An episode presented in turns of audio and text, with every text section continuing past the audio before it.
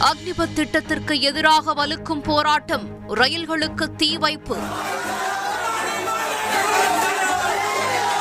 தெலங்கானா மாநிலம் செகந்திராபாத்தில் நடைபெற்ற கலவரத்தில் துப்பாக்கிச் சூடு.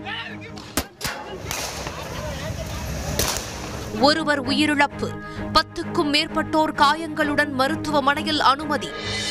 இருபத்தி மூன்றாம் தேதி நடைபெறும் காவிரி ஆணைய கூட்டத்தில் மேகதாது குறித்து நிச்சயம் விவாதிப்போம். கல்லணையில் இன்று ஆய்வு செய்த பின் காவிரி மேலாண்மை ஆணைய தலைவர் ஹல்தர் திட்டவட்டம்.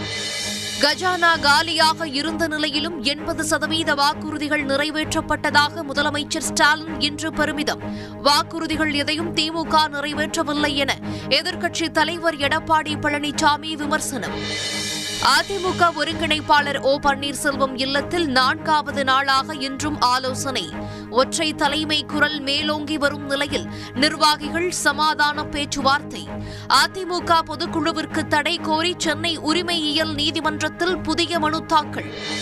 குடியரசுத் தலைவர் தேர்தலுக்கான பதினான்கு பேர் கொண்ட குழுவை அமைத்தது பாஜக. எதிர்க்கட்சிகள் சார்பில் வரும் இருபத்தி ஓராம் தேதி மீண்டும் ஆலோசனை.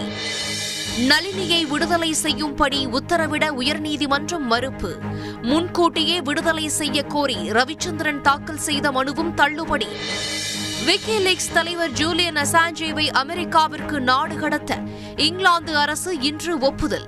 பத்திரிகை சுதந்திரத்திற்கு இன்று கருப்பு நாள் என விக்கிலீக்ஸ் குற்றச்சாட்டு.